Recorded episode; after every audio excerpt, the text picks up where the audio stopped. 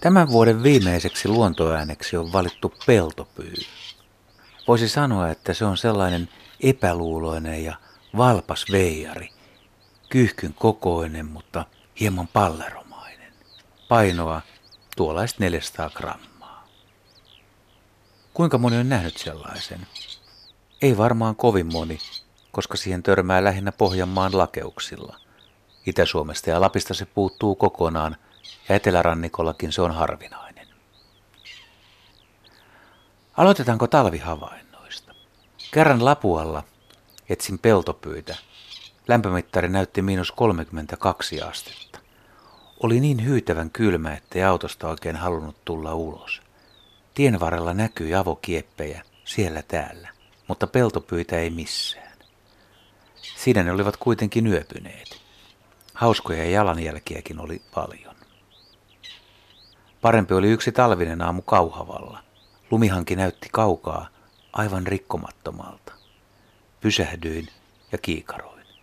Yhtäkkiä ihan läheltä työntyi kymmenen päätä esiin. Yksi, kaksi, kolme, neljä. Pompsahteli. Siinä oli peltopyy parvi. Se oli viettänyt yön sopuisasti kylki kylkeä vastakiepissä ja nyt ne heräsivät. Ehkä säikähtivät minua, kun paukautin auton oven kiinni. Ja minä tiedän, mitä lintujen teki mieli.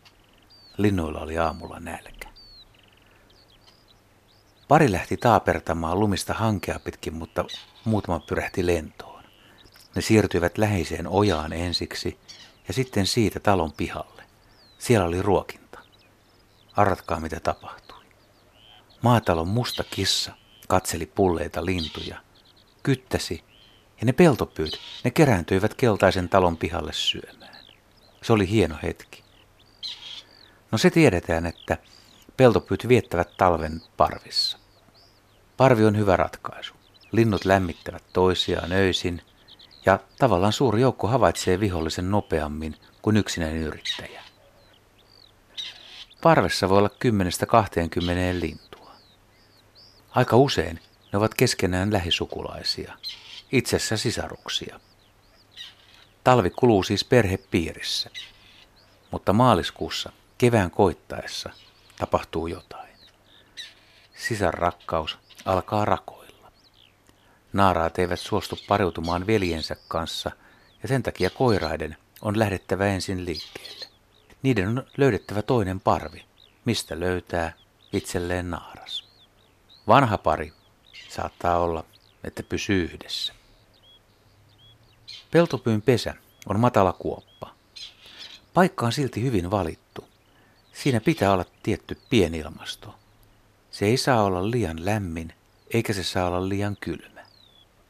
Ne, jotka ovat nähneet peltopyyn pesän, tai itse asiassa munapesän, ovat nähneet jotain erikoista. Peltopyynaaras on lintumaailman ahkerimpia munijoita. Se muni itsessä niin paljon kuin pystyy hautomaan – ja voisin sanoa näppituntumalla, että noin 15 munaa mahtuu naaraan alle kohtalaisen hyvin. Enempi määrä tuottaa jo ongelmia, mutta joskus munia on yli 20. Naaras hautoo runsaat kolme viikkoa ja sen jälkeen poikasta huolehtii sekä koiras että naaras. Ja kuten kerroin, yhdessä mennään koko syksy talveen asti. Mitä peltopyyt syövät? Niiden on kasviversot, silmut, kukat, hyönteiset madot, pikkueläimet.